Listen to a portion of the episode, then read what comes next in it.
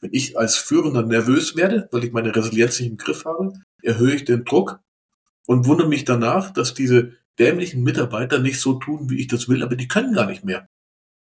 Und das ist der Punkt. Und wenn umso größer der Druck ist, umso mehr muss ich dafür sorgen, dass ich Druck rausnehme aus der gesamten Struktur, damit ich ja. die Leistungsfähigkeit wieder hinkriege. Ja. Ja, absolut. Und darum geht's mir. Genau.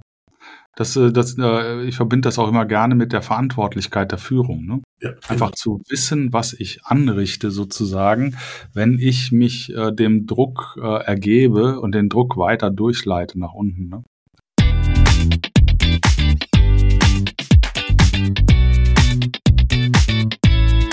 Herzlich willkommen bei Stark im Sturm, dem Podcast für Positive Leadership. Führen in unsicheren Zeiten, das ist das Thema und ich bin Jens Alsleben. Autor des Buches Stark im Sturm, Führen in unsicheren Zeiten und Leadership Coach.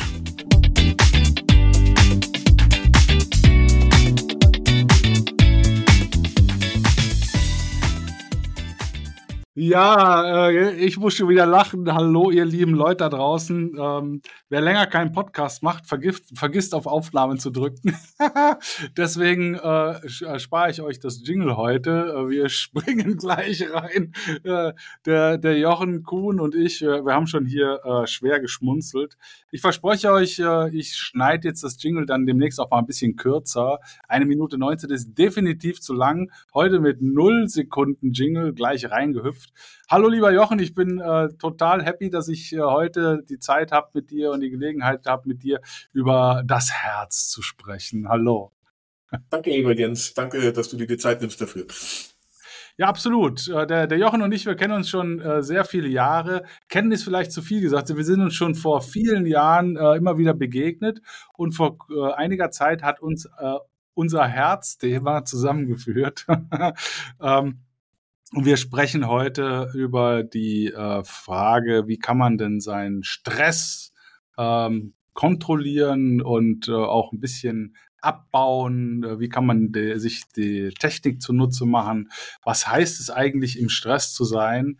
Äh, was hat äh, die Herzrhythmusvariabilität mit Leadership zu tun und so weiter? ich bin extrem gespannt darauf und ein totaler Anhänger von, von dir und deiner, deiner Methoden, die du auch anwendest. Aber bevor wir da reinhüpfen, erzähl doch einfach mal ein bisschen zu dir selbst. Warum bist du heute der, der du bist? Gut, das Podcast-Thema wird heute ein bisschen länger und ausführlicher, glaube ich. Ähm, aber ich gehe wahnsinnig gerne darauf ein. Ähm, also ich möchte eins vorwegschieben, ich bin ja nicht der klassische Resilienzcoach als solches, sondern das, was mir extrem wichtig ist, ich nutze Resilienztechniken für mich in der Führung. Das bedeutet, ich habe die letzten, sagen wir, 12, 13, 14 Jahre in Geschäftsführungspositionen, in sehr schwierigen Umfeld teilweise verbracht und kam sehr früh dann äh, mit meiner eigenen Leistungsfähigkeit ist nicht in Konflikt, aber ich habe mir sehr früh überlegt, ähm, was kann ich eigentlich für mich selber optimieren, damit ich in der Führung mehr wirke. So, jetzt mache ich einen kleinen Ausflug zurück. Ich verspreche, ich halte es relativ kurz. Ähm, ich war äh, so Anfang 2000, Mitte der 90er Jahre bis, bis 2000 etwa in einem Unternehmen, wo wir damals extrem erfolgreich waren als Team und ich habe mich dann sehr oder später mal damit beschäftigt, warum waren wir eigentlich damals so erfolgreich als Team? Und das lag ganz klar an der Führungskraft. Das heißt, äh, das war, wir waren in einer Business Unit und der Business Unit Leiter hatte eine besondere Art zu führen. Der hatte diese, diese heitere Gelassenheit.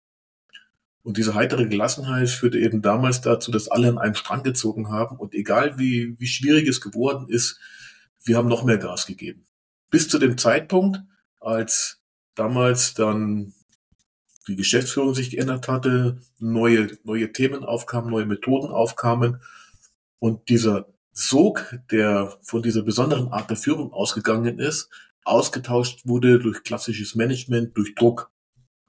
Und die, die Moral, die wir damals im Team hatten, die ist dann sehr, sehr schnell zusammengebröckelt. Die Performance hat nachgelassen. Und ich habe mich dann irgendwann später, als ich dann selber in einer sehr umfangreichen Führungsverantwortung war, zurückbesonnen, was hat der wirklich besonders gemacht und warum ist es gebröckelt? Und ich meine, ein Thema war dann sehr schnell klar. Ähm, kein Mensch möchte für jemanden arbeiten, den er nicht mag. Das heißt, jeder sucht sich eigentlich ein positives Umfeld. So, und jetzt war ich damals dann schon, so Anfang der 2000er Jahre, ein Fan von Meditation, von Acht Achtsamkeit im Management. Und jetzt muss man wissen, dass Achtsamkeit in, zu der damaligen Zeit, so Ende der 90er, Anfang 2000, war ein Mittel zur Stressbewältigung. Und zwar für die Führungskraft selber.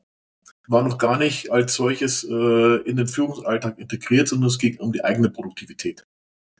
So, ich habe das aber sehr stark für mich genutzt und habe mich dann immer weiter gefragt und damit beschäftigt, okay, wie kann ich das weiter ausweiten, wie kann ich das nutzen in meinem Führungsalltag, was sind die Themen, habe das dann verbunden mit mit meiner Erkenntnis über die damalige Führungskraft und habe gesagt, das möchte ich auch. Ich möchte diese heitere Gelassenheit in Anführungsstrichen haben.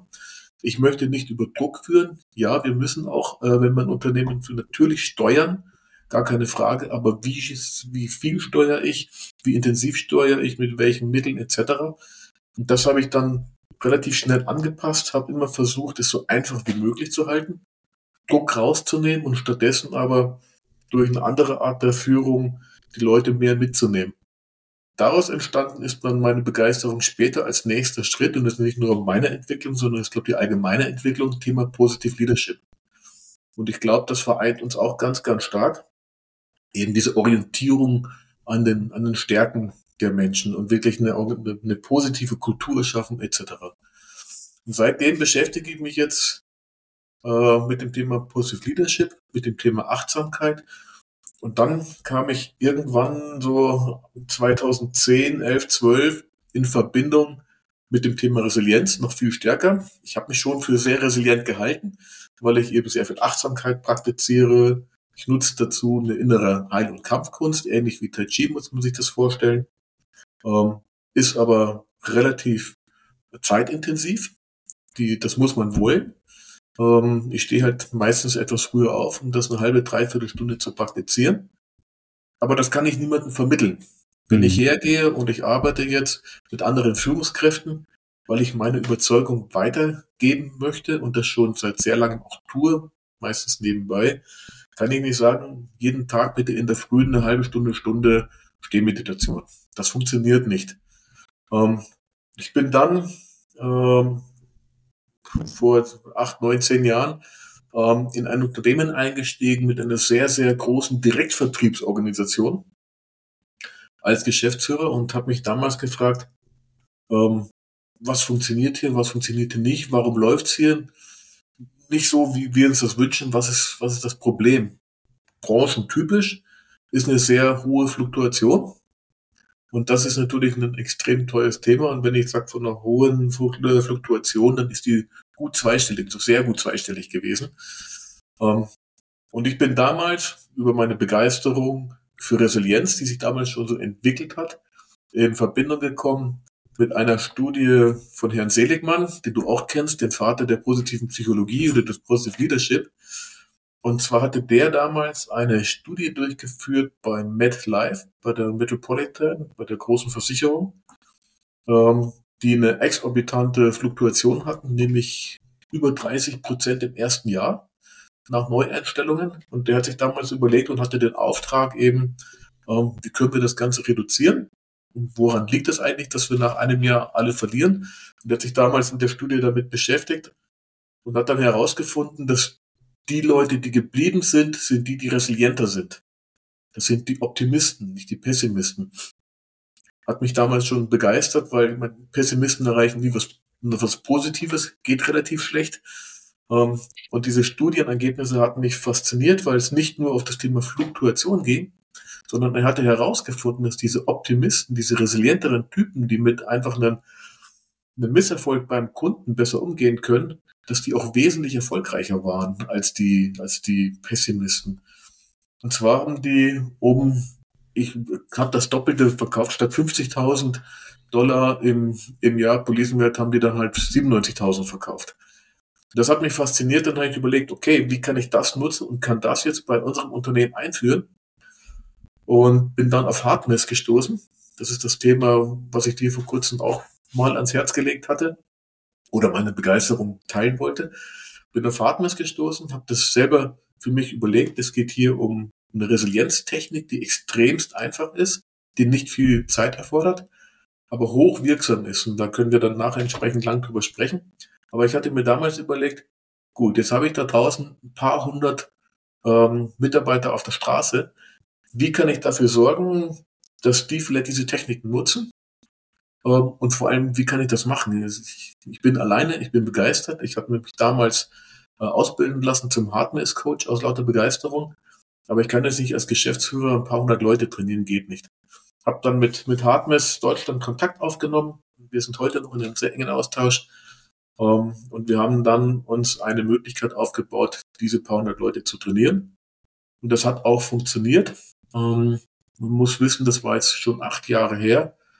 Ähm, in einem Umfeld, wo natürlich diejenigen, die sowieso schon erfolgreich waren, haben es nicht unbedingt gewusst, warum soll ich das tun? Ich bin ja schon erfolgreich.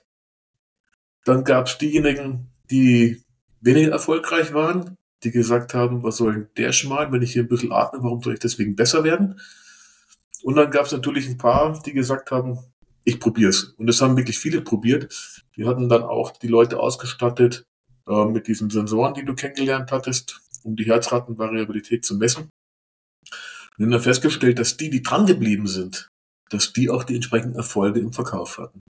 Die anderen, denen konnte man sowieso nicht helfen und die, die gut waren, der eine oder andere ist dann auch draufgesprungen. Und dann habe ich eben selber gesehen, aus dem Unternehmen heraus, wenn man es macht, wird man erfolgreicher. Und ich habe dann im Nachgang, nach einem Wechsel dann wieder raus zum nächsten Unternehmen, man muss wissen, als Interim Manager bin ich dann doch mal ein bisschen unterwegs, ähm, habe ich das in anderen Unternehmen wiederholt und dann auch mit besseren Argumenten, mit besserer Überzeugungskraft, vor allem weil ich selber jetzt schon deutlich länger drin war und jedes Mal mit dem gleichen Erfolg. Und dann habe ich mir überlegt, ich hätte das gerne für Führungskräfte. Weil ich irgendwie der Meinung war, wenn die Führungskraft nicht resilient ist, sondern abends schon mal krantig nach Hause kommt, dann ist vielleicht schon mal der Ehemann, die Ehefrau nicht mehr so gut drauf. Das nimmt er dann wieder mit in die Firma zurück. Dann ist er in der Firma, ist er dann in Gedanken bei einem ganz anderen Thema, bringt seine Leistung nicht mehr. Und das färbt sich ab. Wie sollen Mitarbeitende, wie sollen die einer Führungskraft folgen, die selber schon nicht mehr bei der Sache ist? Das funktioniert nicht. Und habe mich dann darauf spezialisiert, wirklich mit, mit dem obersten Level Geschäftsführung Vorstand zu arbeiten und von dort ausgehend Resilienz aufzubauen. Und das hat sich herausgestellt, wenn ich ganz oben anfange im Unternehmen, dann entwickelt sich es nach unten durch. Dann komme ich nämlich genau an den Punkt wieder, was ich in der Mitte der 90er Jahre gesehen habe, dann kriege ich die heitere Gelassenheit. Und dann erhöhe ich zwangsläufig, ob ich dann will oder nicht, ich erhöhe also die Leistungsbereitschaft von den Leuten. Ich kriege eine andere Kultur, ich kriege eine andere Performance und damit immer andere Ergebnisse. So, das war jetzt die Kurzversion. Ja, vielen Dank. Also Hard Math wie Herz und Mathe äh, auf ja. Englisch, Hard Math, genau. Genau. Äh, ist ähm, der, äh, das Unternehmen, was du erwähnt hast. Aber bevor wir da einsteigen, ähm, das, it, it, sounds to be good to be true. Ne? Also äh, ich atme ein bisschen, dann werde ich heiter gelassen äh, und das Unternehmen floriert. ähm, aber es ist ja so einfach, ne? sind wir mal ganz ehrlich. So unter uns, unter vorgehaltener Hand, äh, viel schwieriger wird's auch nicht.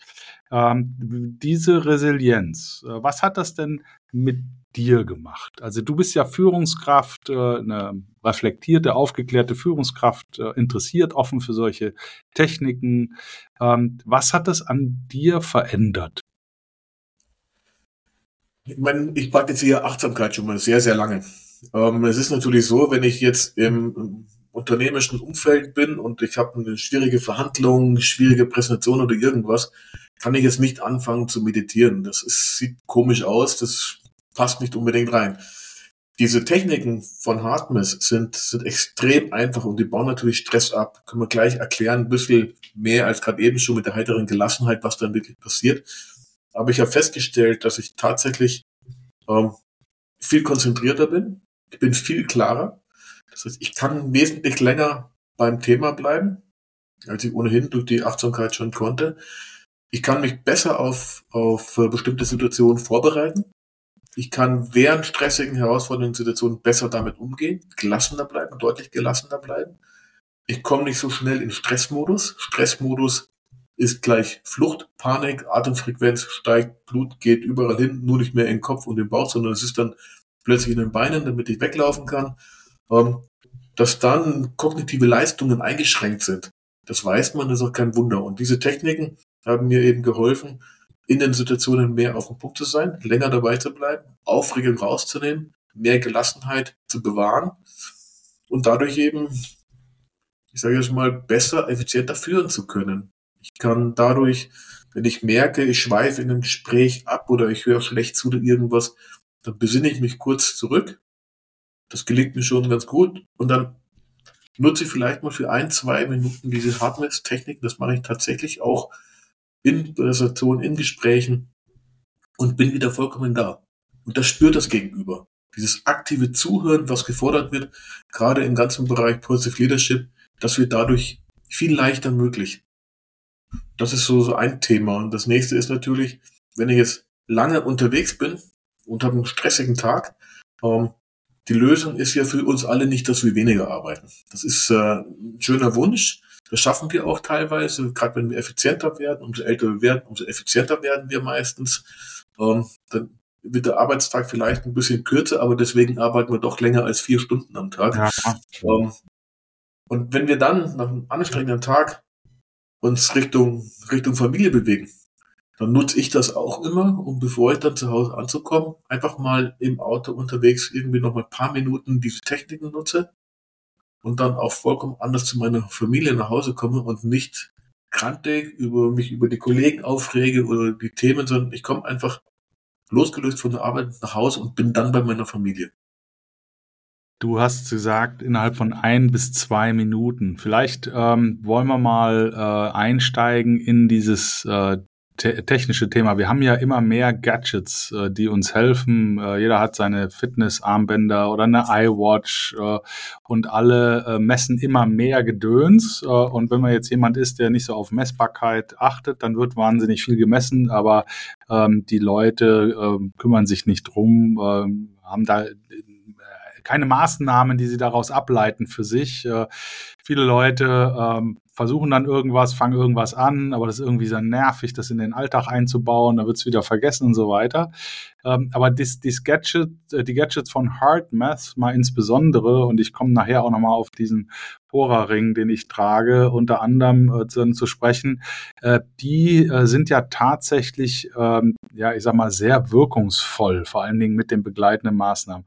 Vielleicht ist jetzt mal an der, an der Stelle ähm, die richtige Zeit, dass du einfach mal ein bisschen erklärst, was hat's denn damit auf sich? Also wie, die, wie sieht dieser Prozess aus? Was muss man da eigentlich machen? Was ist das?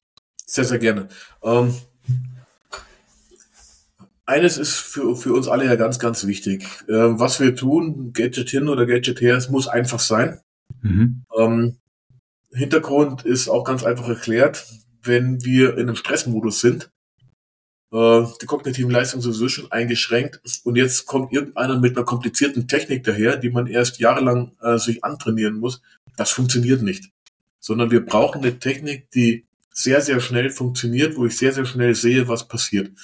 Ähm, die Messbarkeit hat einen Vorteil. Ich meine, du hast vorhin ähm, irgendwann mal erwähnt, wir alle sind ein bisschen verkopft oder natürlich in der Führungsposition neigen wir auch dazu, verkopft zu sein. Oder wir bilden uns zumindest ein, dass wir verkopfte Menschen rational denkende Wesen sind. Ähm, das ist nicht unbedingt so, aber weil wir das glauben, ist es ganz spannend, dass wir ein Tool haben, was das, was wir machen, sichtbar machen kann. Und zwar in Echtzeit. Und Hardmess nutzt äh, Sensoren und tastet. Ich habe hier einen so einen Sensor, weil ich habe das die, die Software auch auf dem, auf dem Rechner. Ich kann das auch gleich gerne mal zeigen, wie das dann funktioniert. Nutzt so einen Sensor, den gibt es auch als Bluetooth-Sensor mit einer App auf dem Handy, in dem ich ähm, packe ich mir ans Ohr und sehe dann in Echtzeit meine Herzratenvariabilität. Und am Anfang, ich kann das gleich mal machen, ich probiere mal meinen Bildschirm zu scheren, ist vielleicht eine gute Idee, ähm, sieht man ein relativ chaotisches Muster. Das heißt, die Herzfrequenz, die Variabilität ist erstmal sehr chaotisch. Zeigt sich in diesem Stressmuster. Wenn ich jetzt anfange über diese Techniken, und da geht es nicht nur um, um Atmen, sondern die Technik bezieht auch Emotionen mit ein. Man hat festgestellt, dass über das Atmen schon sehr viel möglich ist und ich über das Atmen die Herzratenvariabilität schon positiv beeinflussen kann. Aber die Kraft der Emotionen hat einen viel größeren Einfluss noch. Das heißt, man konzentriert sich bei Hardness ähm, um eine langsamere Atmung. Wenn ich in einem Stressmodus bin, geht ja meine Atemfrequenz nach oben. Wenn ich jetzt meine Atemfrequenz ganz bewusst wieder senke, sage ich meinem Körper schon, alles gut, beruhig dich, keine Gefahr. Jetzt das ist wichtig, das ist wichtig. Äh, ich signalisiere meinem Körper äh, keine Gefahr durch langsamere Atmung. Genau. Und vielleicht äh, erklär noch mal den Zuhörern, die sich damit noch nicht befasst haben, was ist, äh, was hat's mit dieser Herzratenvariabilität auf sich? Die Herzratenvariabilität ist äh, oder zeigt besser gesagt den Abstand von Herzschlag zu Herzschlag. Das heißt, ähm, unser Herzschlag, den wir über Puls messen, ist ja nicht einfach im Idealfall 60 Schläge pro Minute, sondern der Herzschlag, der variiert laufend. Das heißt, der wird schneller, der wird langsamer, der wird schneller, der wird langsamer. Das kann chaotisch sein. Und das wird gesteuert durch die, durch das autonome Nervensystem, durch das Zusammenspiel von Sympathikus und Parasympathikus. Der Sympathikus sorgt für eine hohe Herzfrequenz. Das heißt, wenn ich Stress habe, dann schlägt der Sympathikus an. Das muss der nur einmal alle zwei Minuten machen, um das Herz zu beschleunigen. Und der Gegenspieler ist der Parasympathikus. Den muss ich stärken, den muss ich entwickeln, den muss ich trainieren, den kann man trainieren. Das ist der Gegenspieler, das sind viel hochfrequentere Signale, ähm, denn der, der Effekt vom Parasympathikus, der ist nach ein, zwei Herzschlagen schon wieder weg. Das heißt, der Parasympathikus muss laufend arbeiten. Wenn wir eine Herzratenvariabilität haben, die eine geringe Amplitude hat, das heißt, wo die, die Abstände zwischen dem Peak vom Herzschlag zum Herzschlag, was man im EEG gut messen kann, wenn der zu konstant wird, wenn der zu regelmäßig wird, dann ist das ein Zeichen von einer niedrigen Herzratenvariabilität. Und mit dem Alter wird diese Herzratenvariabilität immer geringer, so dass heute diese Herzratenvariabilität schon so ein bisschen zum Goldstandard der Kardiologen geworden ist und man kann daran sehr schnell erkennen, wie ist es denn um die Herzgesundheit des Patienten bestellt. Und die alten Chinesen haben das schon vor 2.000, 3.000 Jahren gewusst, indem sie Puls fühlen. Die konnten das damals schon und können es auch heute noch fühlen, wenn der zu regelmäßig wird. Und die Chinesen sagen, wenn er so regelmäßig schlägt wie das Klopfen eines Spechtes, dann ist der Patient innerhalb von vier Tagen tot. So, das sagen jetzt die alten Chinesen und da haben wir das 2000 Jahre länger gebraucht. Bedeutet, der, die Herzratenvariabilität, der Rhythmus, wenn der zu zu eingeschränkt ist, wenn da keine große Variation drinnen ist, dann stimmt irgendwas nicht. Und das gilt es zu trainieren. Das, das gilt es zu trainieren. Also das ist auch äh, wichtiger, äh, wichtige Aussage. Du kannst die Herzratenvariabilität deutlich erhöhen durch entsprechendes Training. Damit äh, zahlst du ein auf die Herzgesundung. Ja, und äh, du zahlst ein auf die Reduktion äh, des Stresslevels. Und darum geht es, äh, zu schauen, wie bin ich im Hier und Jetzt beieinander, welchem Stress bin ich ausgesetzt sozusagen. Und um mein Herz nicht, ähm, ich sag mal, einer, einer zu großen Gefahr auszusetzen durch meinen äh, Stresszustand, in dem ich bin, äh, ha habe ich eben eine Atemtechnik, um meinen Stress zu reduzieren, meine Herzratenvariabilität hochzufahren und dadurch mein Herz zu schonen, was auch äh, neben einer äh, Resilienz äh, auch einmal äh, einer, einer, einer körperlichen Stabilität zuträglich ist. Also eigentlich etwas, was alle Hochgestressten machen müssen, wenn sie wirklich richtig alt werden wollen. Nicht nur, wenn sie richtig alt werden wollen, sondern wenn sie das, was oben im Kopf passiert, wenn sie das auch noch langfristig vernünftig nutzen möchten. Genau. Wie gesagt, ja. wir wissen ja, und das, das ist ja wirklich der Faktor, der mich interessiert. Wie kann ich als Führungskraft sehr lange wirksam sein, hochwirksam sein, präsent sein? Und, und by, the, by, the, way, ich habe äh, ich hab ja im äh, letztes Jahr im September ähm, diesen Workshop gemacht äh, auf äh, Mallorca zum Thema Gesundheit äh, im Management. Und es ist ja eben leider Gottes so, dass äh, immer noch viel zu viele, vielleicht ein bisschen abnehmende Tendenz, aber viel zu viele im Top-Management überhaupt nicht auf sich achten. Also äh, sich, äh, also gar keine äh, Kopf, äh, äh, Körper-Seele-Verbindung mehr haben, nicht in sich reinhorchen können, Emotionen nicht wahrnehmen können, äh, Körpersymptome nicht erkennen, äh, schlecht essen, schlecht schlafen, äh, sich zu viel Stress aussetzen und so weiter. Ähm, und ich äh, sage dann den Leuten immer, äh, ihr seid ja äh, 100-Meter-Läufer. Das ist ja keine, kein Marathon, das Leben, sondern als Hochleistungssportler des Alltags ist es eine Aneinanderreihung von 100-Meter-Sprints. Ähm, und um da jetzt einigermaßen gesund äh, auch durchs Leben zu kommen, äh, musst du aber natürlich ein ganz anderes Körpergefühl bekommen. Ne? Und da, äh, da, deswegen äh, fand ich das so geil, äh, ich sag's jetzt mal ganz klar, so geil, eine Methode gefunden zu haben durch dich, die ich vorher nicht kannte, die es mir ermöglicht, innerhalb von ein, zwei Minuten äh, einen unmittelbaren positiven Effekt zu erzielen, ohne dass ich mein Verhalten äh, großartig äh, geändert hätte, außer eben zu atmen. Und das finde ich halt total irre. Ja, ja. Du hast gerade das Thema Emotionen ja nochmal angesprochen, beziehungsweise was die meisten Leader, Manager, wie auch immer, wie die, wie, wie die heute unterwegs sind. Und es ist natürlich so, es ist eine alte Denke, die ich sehr, sehr oft noch vorfinde. Emotionen haben im Management, in der Unternehmensführung keinen Platz.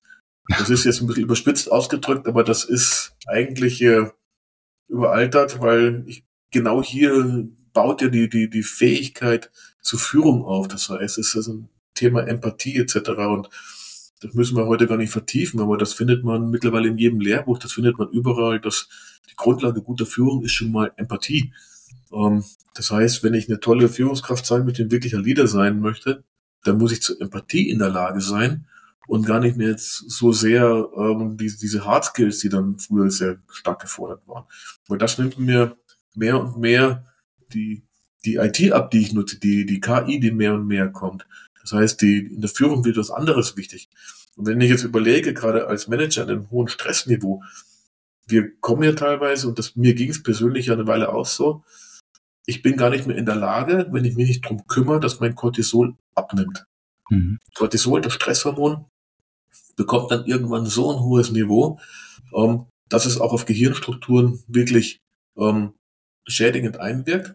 Und das ähm, zerstört dann auch Zentren im Gehirn, die eigentlich dafür zuständig sind, Stress wieder runter reduzieren zu können. Und das ist, wenn ich jetzt ähm, dieses ganze Thema, was ich, das ist die Amygdala und Hippocampus etc., diese ganzen Dinge, die dann darum studieren, wenn ich dies dauerhaft schädige, das ganze System, dann komme ich immer schwerer wieder raus. Das bedeutet, ich nähere mich immer mehr auch einem Burnout. Und mhm. meine Aufgabe als Führungskraft kann ich dann gar nicht mehr wahrnehmen. Und das müssen wir einfach dafür sorgen, dass das verstanden wird. Also nochmal, ich will nicht alle jetzt ins Kloster schicken oder keine Ahnung wohin. Aber wir müssen schon im, im Interesse der Unternehmen, die wir führen, müssen wir uns besser um uns selbst sorgen. Peter Trucker hat mal irgendwann gesagt, das ist ein Zitat, das ihm zugeschrieben wird, eine Führungskraft muss sich erst um die eigene Energie kümmern und dann um die Energie seiner Mitarbeitenden. Und das bringt relativ gut auf den Punkt. Und das sollte uns so eine Orientierungshilfe geben. Naja, und bislang, also die, die, dieses, äh, dieses Beispiel mit der Sauerstoffmaske im Flugzeug, ne? Äh, erstmal die Sauerstoffmaske selber überziehen, bevor du äh, anderen hilfst. Ähm, die, die Problematik war natürlich, ähm, wenn ich groß werde äh, und, und so sozialisiert bin, dass Emotionen keine Rolle spielen, ich dann natürlich auch irgendwo gar keine Sensibilität mehr habe, äh, wahrzunehmen, was ist eigentlich im Körper äh, und ich keine Messinstrumente habe, äh, außer ich liege beim Arzt äh, am EKG, weil irgendwie schon irgendwas schiefgelaufen ist, äh, dann habe ich natürlich auch keine direkte Ursache-Wirkungswahrnehmung sozusagen. Und hier kickt eben äh, das ein, was äh, du eben mit HeartMath äh, beschrieben hast. Jetzt hast du Instrumente, äh, dank der Digitalisierung, äh, die tatsächlich in Real-Time dir deinen Zustand geben. Um ein konkretes Beispiel, ich hatte ähm, an einem Tag äh, empfundenermaßen und war auch tatsächlich so eine, eine sehr hohe Anspannung. Und ich habe dann äh, die zwei Minuten Atemtechnik gemacht, äh, Herzatmung, da kann man, äh, kannst du gleich auch noch was zu sagen, und eine anschließende äh, 15-minütige äh, Meditation und ähm, habe mein Stresslevel also signifikant sofort brutal runtergefahren äh, und habe das auch sofort gemerkt, was du sagst mit der Klarheit, die innere Ruhe, die äh, Fähigkeit auch auf den Sachverhalt, der mich vorher gestresst hat, äh, zu reflektieren und da nochmal vernünftiger drüber nachzudenken, meine Emotionen äh, äh, als Reaktion auf diesen Sachverhalt wieder äh, zu regulieren etc. pp. Und es ging mir dann den Rest des Tages äh, deutlich besser. Und es hat mich tatsächlich nicht so gut wie nichts gekostet, außer mich mal eine Viertelstunde rauszunehmen. Genau. Das ist faszinierende dran. Und ähm, wenn wir jetzt noch wissen, dass eben, das hat Hartmut rausgefunden, dass bestimmte Gefühle, bestimmte Emotionen ähm, einen ganz starken negativen Einfluss haben auf unsere Herzratenvariabilität, wie zum Beispiel Wut oder Frust oder Angst. Das laugt uns aus, das macht uns fertig. Und das, dieses Muster erkennt man sehr lange im, im Nachgang noch. Und wenn ich jetzt das aber ersetze durch die Hardness-Techniken, und wir, wir zeigen das jetzt gleich mal, ähm, durch durch, ich sage mal, Wertschätzung, durch Liebe, durch Mut, dann kommt eine sofortige Ruhe rein. Und diesen Effekt, den kann man, den, den spürt man sehr lange selber und man kann ihn auch noch sehr lange messen. Und das ist das Faszinierende dran. Also, wir können es gerne zeigen. Ja, also äh, ich, ich werde es dann äh, kommentieren für all die, die nicht sehen, sondern hören, ähm, aber mach das auf jeden Fall mal.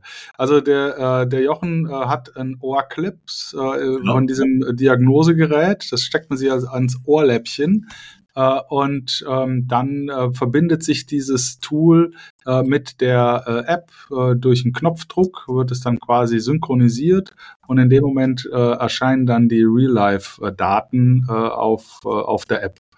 Ähm, ich hoffe, du kannst es, äh, das klappt mit dem äh, entsprechenden Freigeben.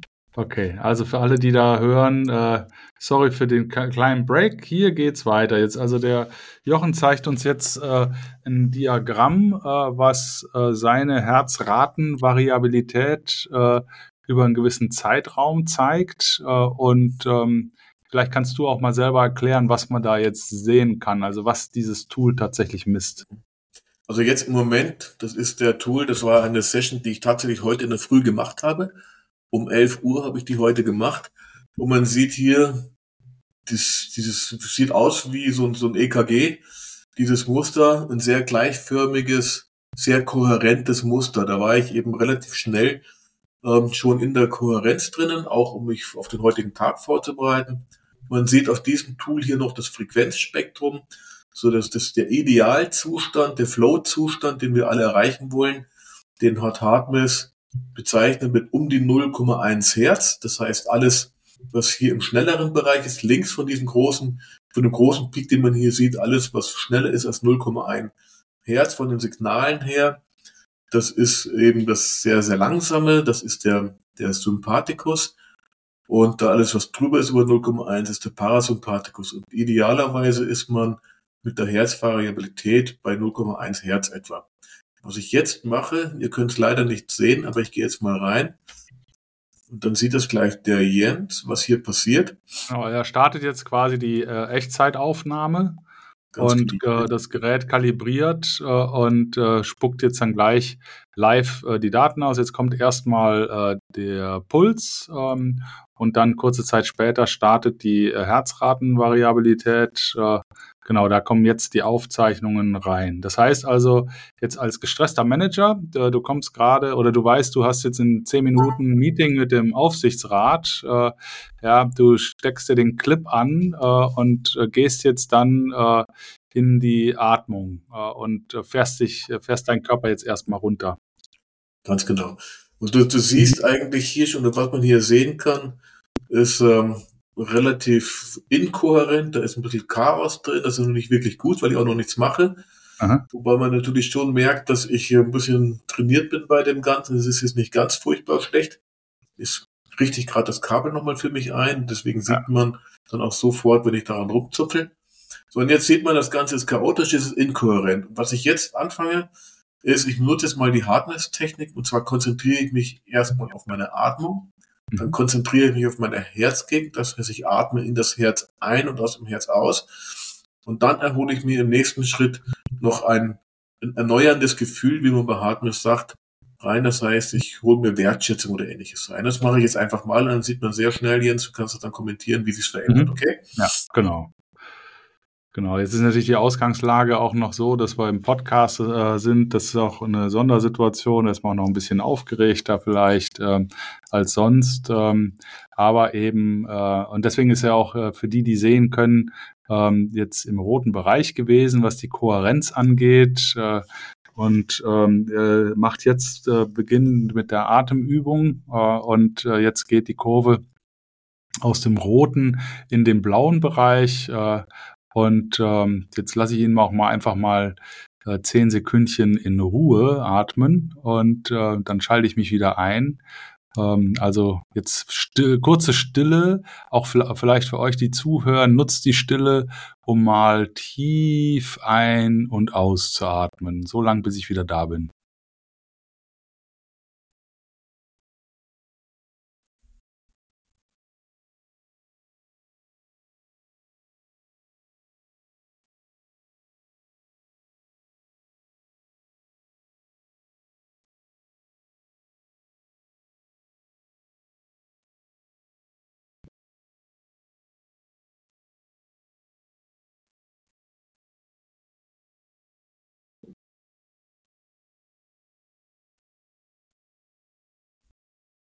Also ich habe es jetzt schriftlich. Äh, in der Zeit, wo Stille geherrscht hat, ähm, ist seine Herzratenvariabilität nach oben geschossen. Das heißt, ich weiß jetzt, ich habe schriftlich, äh, meine Stimme ist nervig und riecht die Leute auf. und ich sollte doch häufiger mal die Klappe halten. ja, du und hast es gesagt. Ja. Also ich bin wieder ganz bei dir. Du siehst doch gleich, was jetzt gleich wieder passieren wird. Genau. Nein, ich liege nicht an dir. Aber du hast gesehen, wie schnell das eigentlich funktioniert und es hält noch ein bisschen nach und es wird es gleich wieder die Kohärenz runtergehen. Genau. Wobei so also das innerhalb, von, innerhalb von acht Sekunden äh, äh, dramatisch nach oben. Der Effekt ist eben äh, nicht nur, dass sich da jetzt irgendwelche äh, ähm, Variablen ändern, sondern auch das Gefühl der Ruhe, was dann einkehrt, äh, der, der Kraft, der Klarheit. Ähm, das ist ja das Entscheidende. Und es geht innerhalb von Sekunden, wenn man äh, trainiert ist wie du. Ansonsten eben innerhalb von ein, zwei Minuten ähm, deutlich merkbar. Ganz genau richtig. Und das ist eben der Effekt, den man sich als, als Führungskraft unbedingt zunutze machen sollte, um eben wirklich äh, in schwierigen Situationen entsprechend auch umgehen zu können. Ganz genau. Und, äh, und das eben auch äh, unbemerkbar. Äh, das heißt, ich kann natürlich auch äh, in äh, mein Herz atmen. Was heißt das eigentlich? Äh, das heißt, man stellt sich im Endeffekt vor, ähm, äh, durch eine langsame Atmung quasi Luft ins Herz einzuatmen und aus dem Herz wieder auszuatmen. Ein, ins Herz einzuatmen, aus dem Herz wieder auszuatmen. Und genau. was diese, diese bestätigenden Gefühle angeht, diese wertschätzenden Gefühle, ähm, da kann man, äh, ich, ich sag mal, wie ich das mache. Äh, ich habe ja drei erwachsene Söhne äh, und die sind ja mittlerweile mehr Kumpels als äh, zu erziehende Kinder. Und ich stelle mir immer das Bild vor, wie wir vier erwachsenen Männer, äh, 1,90 bis 1,96 groß, äh, uns äh, die Arme auf die Schultern legen, im Kreis zusammenstehen und gemeinsam laut lachen. So, das ist mein Bild, ähm, was ich mit Glück verbinde äh, und mit einer großartigen äh, Emotion. Und das Bild, das, äh, das hole ich mir dann äh, vor mein geistiges Auge, während ich ins Herz ein- und ausatme. Und dazu, vielleicht um das Ganze nochmal äh, mit ein bisschen mehr Leichtigkeit zu verbinden, äh, stelle ich mir vor, ich, la ich äh, atme mir einen heliumgefüllten roten äh, äh, Herzluftballon ein, der sich dann durch das Einatmen in Millionen kleine heliumgefüllte Herzluftballons auflöst, die durch die Kapillargefäße in jede Zelle meines Körpers Körpers gehen und mich einfach leichter machen. So, das ist mein Bild, was ich nutze und es funktioniert immer. Genial. Starkes Bild. Also soweit bin ich jetzt noch nicht. Du bist mir hier ganz klar überlegen. Also, weil ich muss ganz ehrlich sagen, am Anfang klang das für mich, jetzt das erste Mal gehört habe, du musst jetzt ins Herz ein- und ausatmen. Da dachte ich, was, was will er denn jetzt von mir? Das klingt erstmal komisch, aber es einfach nur ein Gefühl. Man muss sich mal drauf einlassen, dann merkt man sehr schnell, was das für einen Effekt hat und wie gesagt, was es für dauerhaften Effekt hat. Und wenn ich das jetzt nur zehn Minuten mache, das hat einen Effekt für den Rest des Tages. Und wenn ich jetzt auch noch, dies, du hast dieses wunderschöne Bild mit deinen Söhnen, ich habe sowas ähnliches auch, und ich hole mir dieses her, diese Dankbarkeit, die ich empfinde dafür. Ich meine, jeder, der Kinder hat, die Dinger die können auch wahnsinnig nerven, die Kleinen. Auch die Großen. Auch die Großen, meiner ist gerade zehn Jahre alt. Ähm, aber das ist trotzdem so, denn, denn es gibt diese Momente, das weiß jeder von uns, und dann lachen sie dich an und alles ist vergessen.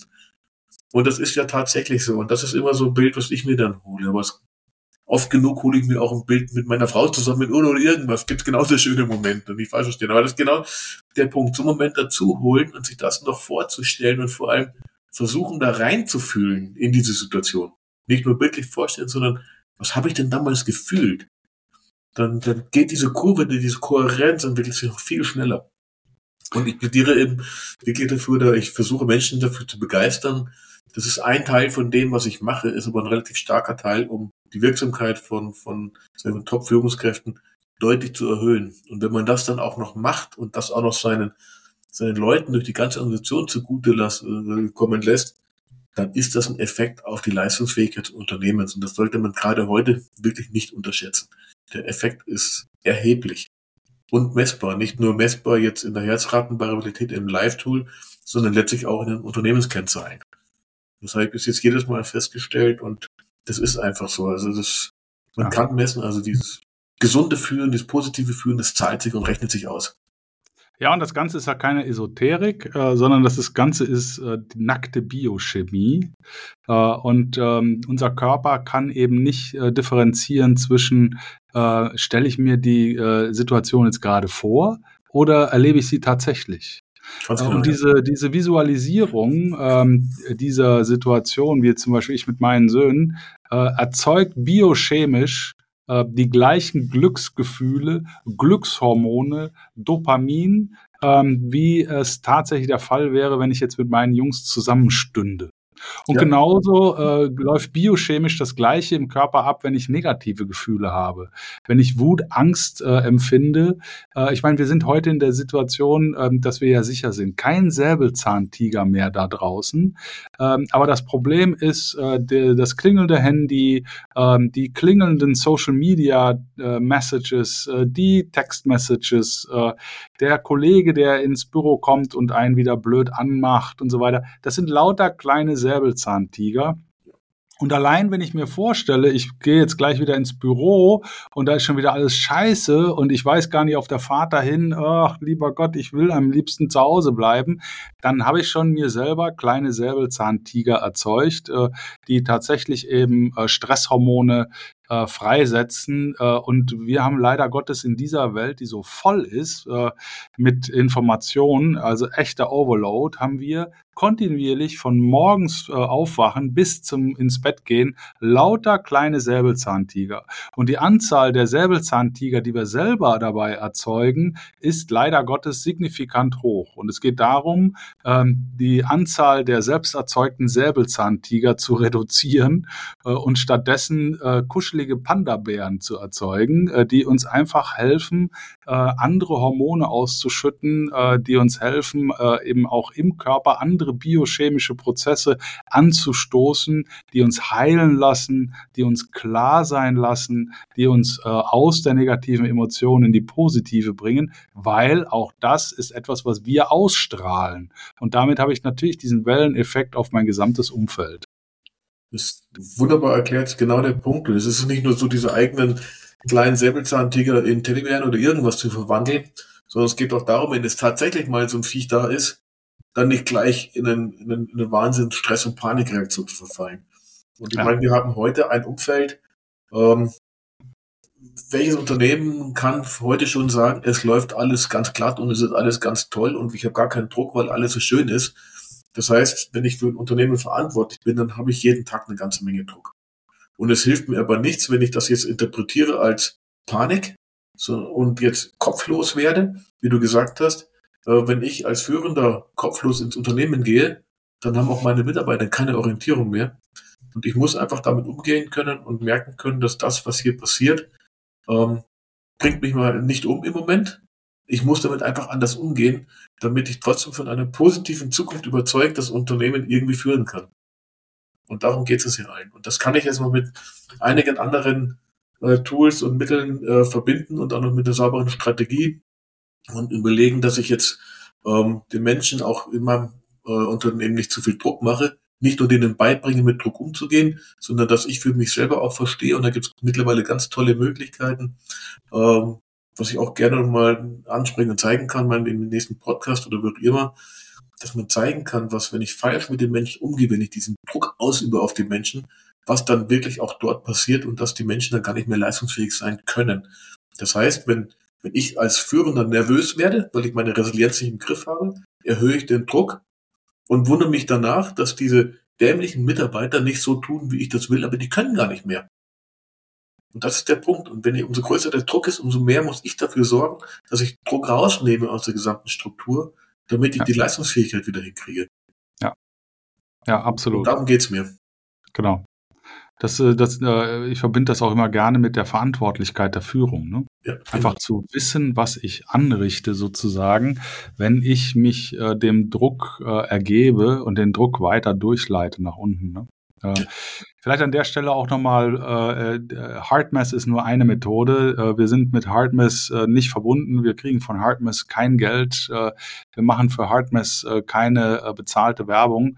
Ihr könnt euch eure iPhones nutzen, eure ähm, Watches, was auch immer da an technischen Gadgets mittlerweile da draußen erhältlich ist, was eben aufzeichnet, wie es euch tatsächlich geht, Schlaftrecker, sonstiges.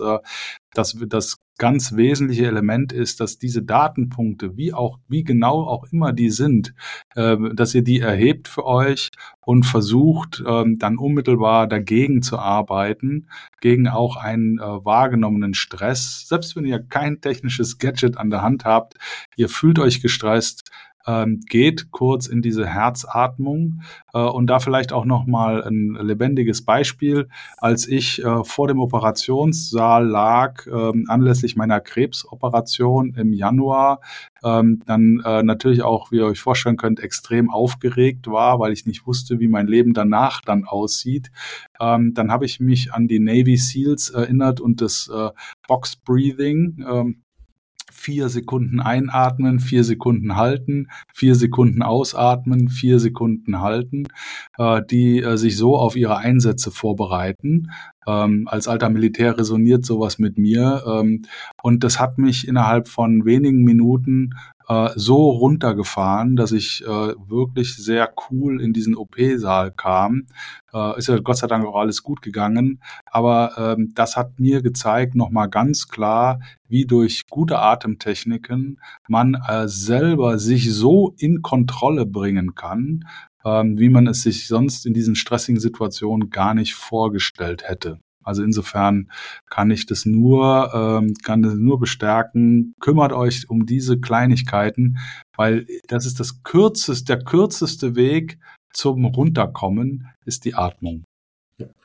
Ähm, ich möchte noch mal ganz, ganz kurz ergänzen, weil das ist vielleicht ganz spannend. Äh, jeder kann das auf, auf YouTube mal nachschauen. Es gibt spannende Videos von Hartmess, äh, wer diese Technik einsetzt, in welchen Situationen. Also die Navy Seals nutzen tatsächlich auch Hartmess äh, mittlerweile, aber nicht nur das, sondern es kursieren oder es gibt da Videos von Hartmess, von äh, zum Beispiel von französischen Kampfpiloten, die ja wirklich unter Stress, die müssen funktionieren. Weil wenn die nicht funktionieren da oben in der Maschine, dann ist das ganz schnell erledigt. Äh, und da gibt's äh, ganz tolle Videos dazu, die zeigen, wie die mit Hartmess trainieren.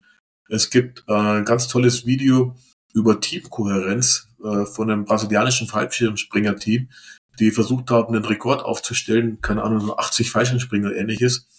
Sie haben es einfach nicht geschafft, in diesem kurzen Moment, wo die aus dem Flugzeug springen, dann müssen die funktionieren, weil die haben einfach nur sehr wenig Zeit, bis die irgendwann einen Schirm aufmachen müssen.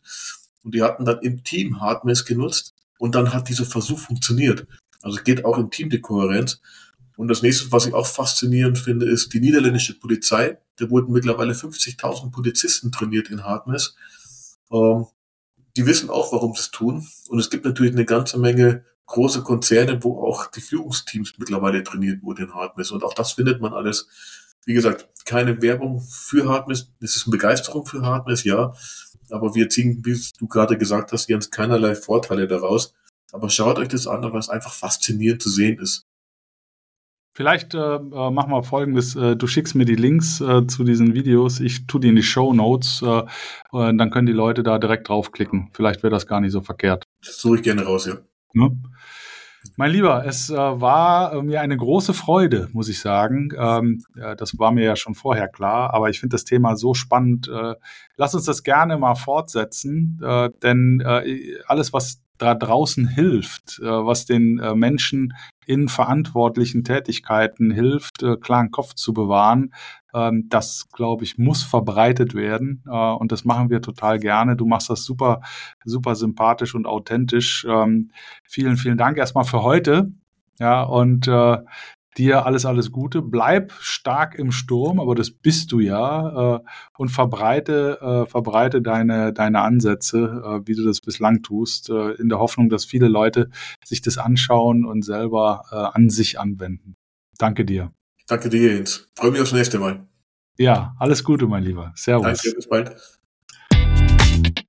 Wow, wer hat an der Uhr gedreht? Ist es wirklich schon so spät? Das war's wieder. Ich hoffe, ihr hattet genauso viel Spaß bei der Sendung wie ich. Ich würde mich wahnsinnig freuen, wenn ihr auch beim nächsten Mal wieder bei Stark im Sturm dabei seid, den Kanal abonniert, kommentiert, teilt äh, und freue mich auf ein Wiederhören. Und wie immer, bleibt allzeit stark im Sturm. Herzliche Grüße, euer Jens.